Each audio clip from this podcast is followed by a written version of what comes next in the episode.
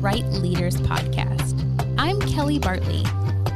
Today we're talking about teaching kids the story of Elijah and the contest from 1 Kings chapter 18. The bright idea of the lesson is this God is really real.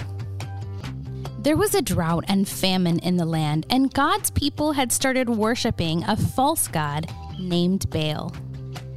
God wanted his people to follow him, so he sent a message through a prophet named Elijah. All of the people were summoned to Mount Carmel for a contest to see who was the real God. The followers of Baal asked for his response, but Baal never answered. Meanwhile, God sent a fire from heaven that consumed Elijah's sacrifice, proving that he is real and the one true God. God's people worshiped God again, and God ended the drought. Through this story, kids will learn that God is real. He is all powerful and is in control of everything that happens.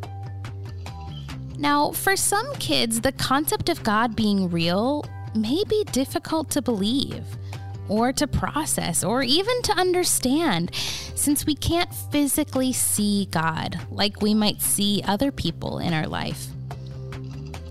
God cares about his people more than anything else, and he wants us to see and believe and experience how real he is. God has shown us through his mighty miracles and through the Bible that he is the only God.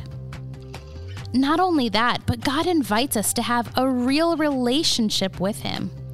And having a relationship with God is different from any other relationship we may have. Leaders, it may be helpful for you to come prepared to share with the kids in your group of how you personally know that God is real. Share a story about how you've seen God display his power or his presence in your own life and allow others in your group to do the same if they feel led. It's important to note that sometimes doubt is a part of a kid's faith journey, and that's okay.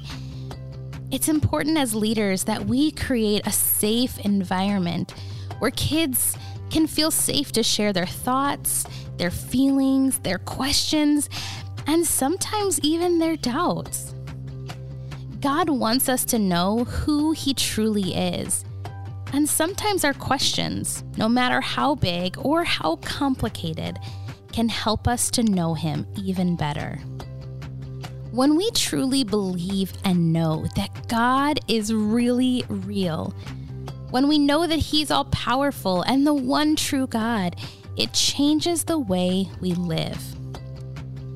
We can live with confidence, boldness, and with faith that whatever happens, God is with us. Thanks for listening. See you next week. The Bright Kids Leader Podcast is powered by Awana. Check out the show notes wherever you're listening for more resources and tips on resilient child discipleship.